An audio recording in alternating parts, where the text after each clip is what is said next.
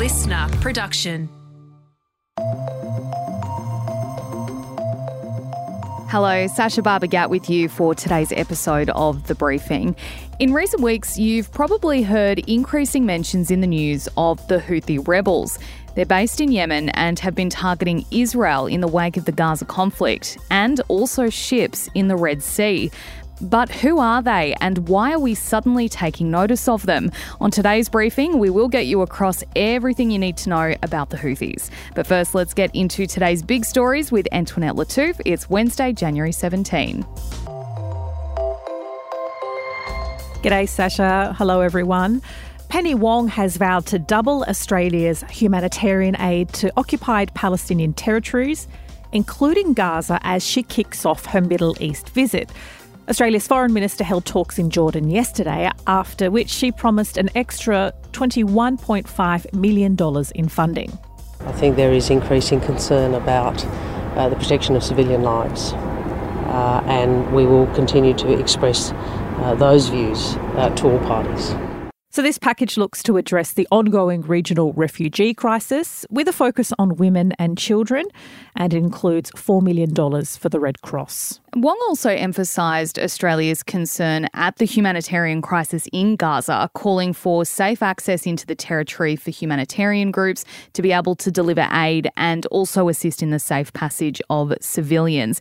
Meantime, and this fits right in with today's briefing topic, Houthi rebels have again targeted a ship in the Red Sea, this time striking a Greek vessel flying the Maltese flag. The US has hit more targets in Houthi controlled areas of Yemen, including four anti ship missiles. So, yeah, if you want to kind of get your head around all of that, make sure you tune into the briefing later on. Sacha, I think it's eh, interesting and important to point out that Penny Wong is also visiting the occupied Palestinian territories, which a lot of other Western leaders haven't done when they have gone to the region. She has been criticised by the political right for not visiting October 7 sites in Israel, but Albanese has clapped back, saying, look, this is not about being a photo opportunity. And both Albanese and Wong have condemned the expansion of Israeli settlements in the West Bank, which have been happening while um, the conflict and violence ensues in Gaza. But Greens and pro Palestinian advocates, they want Wong to be a bit more forceful and insist on a ceasefire during her trip, or at the very least reiterate calls from the Australian government. And that, of course, comes as Israel vows not to stop, and that's as the Gaza death toll nears 24,000, and that's 100 days into the conflict conflict. And he's gone from a win in the Iowa caucus to the courtroom. We're talking about Donald Trump, of course, turning up to the defamation trial against him in New York as jury selection gets underway. So, this case, it is hard to keep up with them because there are 91 lawsuits underway, was brought against him by writer E. Jean Carroll. And it's over the former president's comments following a separate lawsuit in which it was ruled he sexually assaulted her almost 30 years ago. So the case will ultimately decide how much in damages he'll have to pay Carroll. And Trump's lawyers have flagged they'll call him as a witness, but they will not be able to argue his innocence, with the judge, Lewis Kaplan, saying the fact that Mr. Trump sexually abused, indeed raped, Miss Carroll has been conclusively established and is binding in this case. Yeah, the Trump show rolls on. Hey, this all comes after his resounding win in the Iowa caucuses. That's the first big event in the 2024 race to the White House. Look, next stop is New Hampshire, and that is expected to be a little bit more difficult for the former president. Uh, the other, one of the other Republican nominee hopefuls, Nikki Haley, has a much stronger supporter base in that spot. However, her third place finish behind Ron DeSantis yesterday has slowed her run. So, you know, it's such a circus what goes on in US politics. I think we all kind of sit here and go, what what's going on? We did a deep dive with Chas Licciardello yesterday yes. to just break it all down because we were like, can you please explain to us the significance of the Iowa caucuses? And the interesting thing about Iowa, yes, Iowa loves Trump. Um, it's important to note that it's not representative of the United States or even representative of traditionally Republican states. It's very evangelical. So 52% of the population have the Pentecostal faith. So it's not as religiously or racially diverse as other parts of the country. So as you pointed out, New Hampshire is expected to be more of a sense check of where the nation is. In um, a speech to his Iowa fan base, it was really interesting to hear Donald Trump say something to the effect of, like, look, I don't want to say anything bad about the current president, but he is the worst president in our history. And I'm like, if you don't want to say anything, like, if that's the nice summation. It's of, a worry. Yeah, like what is what are your bad comments Yeah. about Biden? So I found that pretty hilarious. But of course, he got a resounding applause and lots of cheers from his fan base.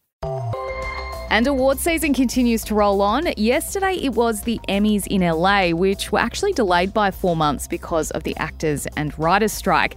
Now, this was the big one. Singer Elton John making history by becoming the 19th person to reach EGOT status, winning an Emmy for Best Variety Special live for his Farewell from Dodger Stadium tour. Now, EGOT status, if you're in the dark, like I was before our wonderful producer came in and informed me what that meant, it's when a person has an Emmy, a Grammy, an Oscar, and a Tony Award. Now, Succession was also the big winner, taking home six Emmys.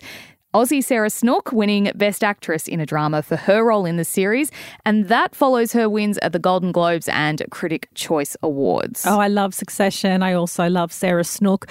While Quinta Brunson won Best Actress in a Comedy for the show she created and starred in, Abbott Elementary, uh, and also became the first black woman to win the award in more than 40 years. And of course, the other big winner of the night was The Bear, which also won six gongs, which I absolutely loved watching. Have you seen it, Sacha? I haven't. It's on my list though. I'm actually rewatching Succession at the moment because I watched it last year and was just gripped. And now I want to go back and pick out all the little things that I missed in the first run. Right. Um, speaking of, I want to go back to EGOT because you might be going, oh, who else has who else has scored that status? Whoopi Goldberg, Andrew Lloyd Webber, and Jennifer Hudson as well. Which I was like, oh, of course, she's done, you know, a lot of movies and stuff, but she's also been in um in musicals. So yeah, um, Sir Elton was not there. He had a knee operation. And I love the comment he made on Instagram. Uh, he said he's on cloud nine, but he joked his knee problem was a gentle reminder, uh, perhaps, of a lifetime spent jumping off pianos. So, uh, nice little uh, accolade there for Sir Elton John. Look, before we finish, there's something else in the news today across the country and even overseas, and it's none other than the woman sitting across from me, Antoinette Lattouf. ABC staff are threatening to strike over your sudden sacking while presenting ABC Mornings in December. And I just wanted to check in and see how you're going given everything that's going on. Obviously, you can't say too much, but how are you going? Sacha, you know we're in the business of writing news, sharing the news. I even often comment on the news, but it is super strange when you are the news. There has been so much support from our wonderful listeners. Uh, I try and respond, but to everybody who reaches out to me, but I'm struggling to do so. But also, members of the public are coming up to me on the street while I'm while I'm getting the groceries. When I was on a run the other day, a woman came up to me and just hugged me and started crying. So it's very heartening to see so much concern and solidarity from the public, but also from my media colleagues and. A few of my idols, like British broadcaster Mehdi Hasan and Kenneth Roth from Human Rights Watch, have reached out. So, so I'm okay. Thanks for asking. That's really good to hear, Antoinette. Thank you so much for sharing.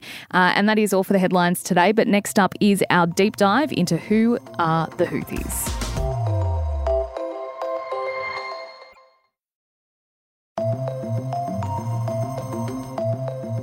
Ships in the Red Sea are increasingly coming under attack from Houthi rebels.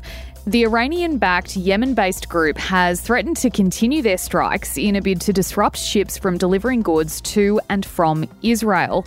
There have been around 30 attacks towards international shipping lanes since mid November, and the Houthis campaign has forced the world's largest shipping companies to avoid the Red Sea, one of the most critical waterways on the planet.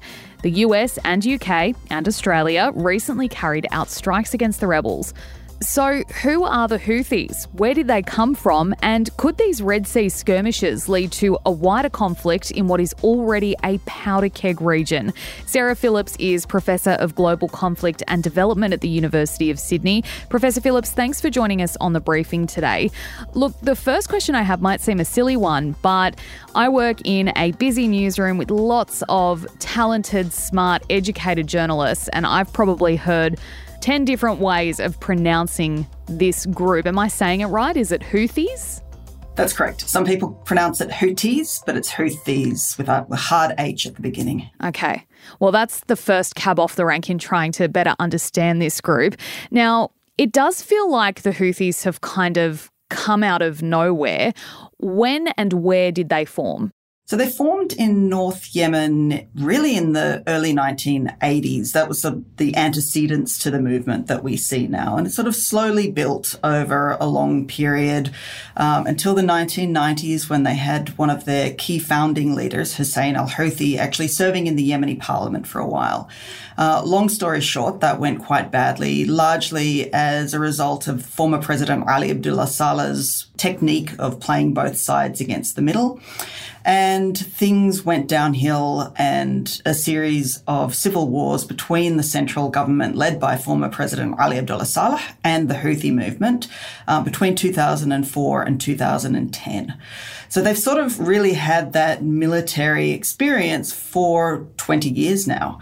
And they've really been able to, to use this to gain a large amount of uh, territory within Yemen. They probably control about 60 to 70%, possibly more, more, more like 80% even of the Yemeni population.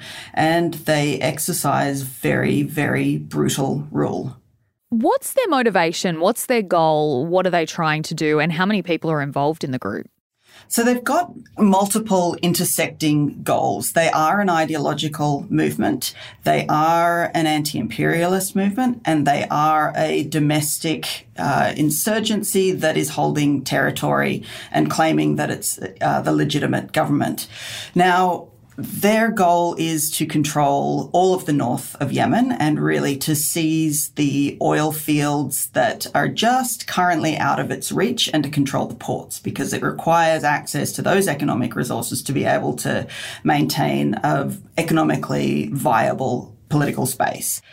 The number of people that are involved is very difficult to tell. Uh, they have quite a sophisticated supervisory system of governance whereby they empower people in the governorates and then down to the local community level to essentially monitor the population and to report back on any behavior that is potentially against the rule of the Houthis. And that is exercised very brutally. Again, one of the points that I want to get across here is that they have these two, or they have multiple strains to, to their identity. And what we're seeing now is that they've gotten a very, very good uh, name in the Middle East for being willing to stand up to what Israel is doing in Gaza, when no other uh, state or state-like actor has been willing to do that. And so the Houthis, which has got, uh, you know, have really um, done, I would say, an appalling job of governing territory within Yemen, um, and again have really treated people horribly. They're not paying salaries. People are routinely imprisoned, tortured, executed. They've gotten a real shot in the arm of legitimacy because they are seen as standing up for the Palestinians against uh, what Israel is doing in Gaza. Mm, which makes it even more complicated, I suppose. The other question that I have had based on, you know, the news reports we're getting out about the Red Sea, which we will get to, is the fact that the Houthis are Iranian backed. What does that mean in the grand scheme? Look, the level of Iranian support is still hotly debated. It's certainly present and it has certainly increased a lot. Now, the accusation of Iranian support has gone right back to the earliest days and not for nothing. The Houthi family uh, and it's the founding members of this movement spent a lot of time studying in Iran and they have very solid networks there. Now, this is the, the, the Houthi wars from the early 2004 period onward were largely, though not entirely, self sustained. This was a group that was you know, largely able to, to fight this battle against the central government without large amounts of external support. That support came later, and it's very difficult to pinpoint when exactly it started to come in large amounts. Most people sort of put it around about 2007, 2008, and then it really kicked off uh, with the Arab Spring and then the subsequent coup that the, the Houthis led in 2014. So there is absolutely a very clear amount of, or a very strong amount of Iranian support for this group. But that's not to say that they control what the Houthis do. In fact, quite often you'll see the Iranians sort of saying, oh, actually, I wouldn't go that far, and the Houthis do it anyway. So it's not that they can necessarily exercise command and control authority over them at all,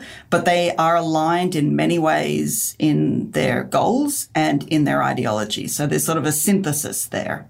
Let's talk about the Red Sea. So, I first saw this pop up maybe a month or so ago where it was talking about ships in the Red Sea being targeted by these drones. And then I saw the word for the first time uh, Yemen based rebels, the Houthis. What's the significance of the Red Sea and how is the US and the UK now being drawn in to, uh, I guess, fighting back? So the significance of the Red Sea is huge. To get to the Suez Canal, you have to pass through a very narrow chokeway called the Bab el Mandeb. Half of that is on the side of Somalia and the other half is on Yemen. It's very narrow and it leads up to the Red Sea and into the Suez Canal. So around about 12% of global shipping goes through that very narrow waterway. So it's extremely strategic. Um, Egypt is very concerned that they are going to lose large amounts of money through the Suez Canal not being a viable place for ships to go through. So many ships are already going around the, the Cape of Good Hope in Africa so that they can avoid this stretch of waterway. As for what the US and the UK are doing in their military intervention, I think they're hoping against hope that somehow the Houthis will be deterred by some fairly limited strikes on their territory. And I can say with extreme confidence that they will not be deterred. In fact, this is exactly what they want. This is playing into their hands. A little background here, a recent background is quite important. So the Houthis, as I said, are not well liked by the vast majority of people who live under their rule. Of course, they have some pockets of supporters, but the vast, if, if you speak to Yemenis, and this is so much of the problem that people aren't speaking to Yemenis who live under the control of Houthis, but I, I do, I do very regularly.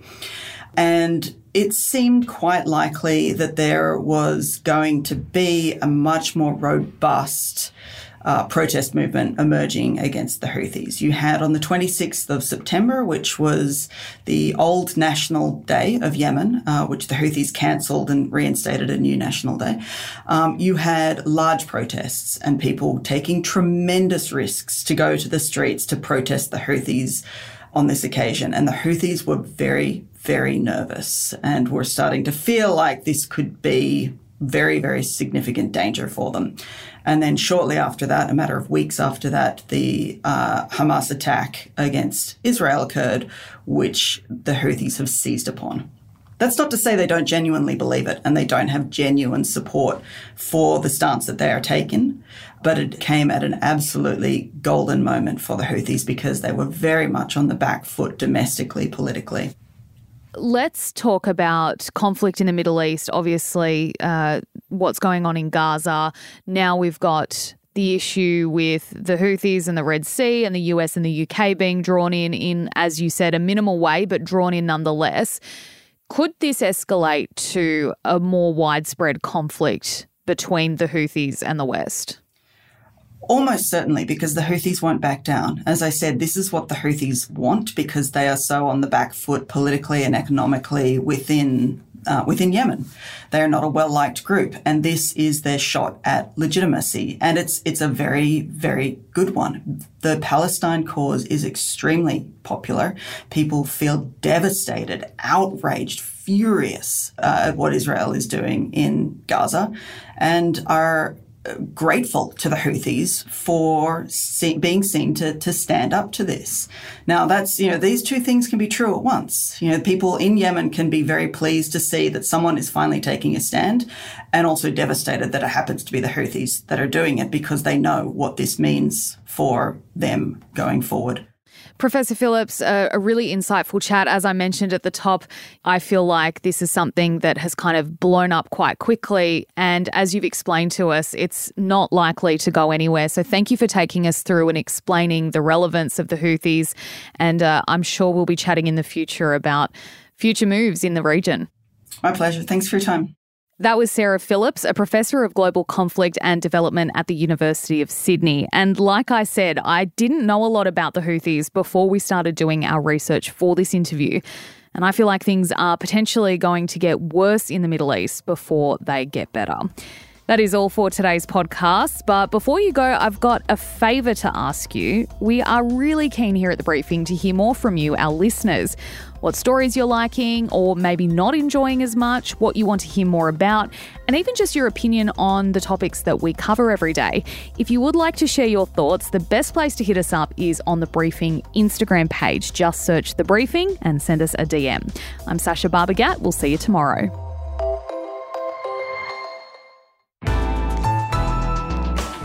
listener.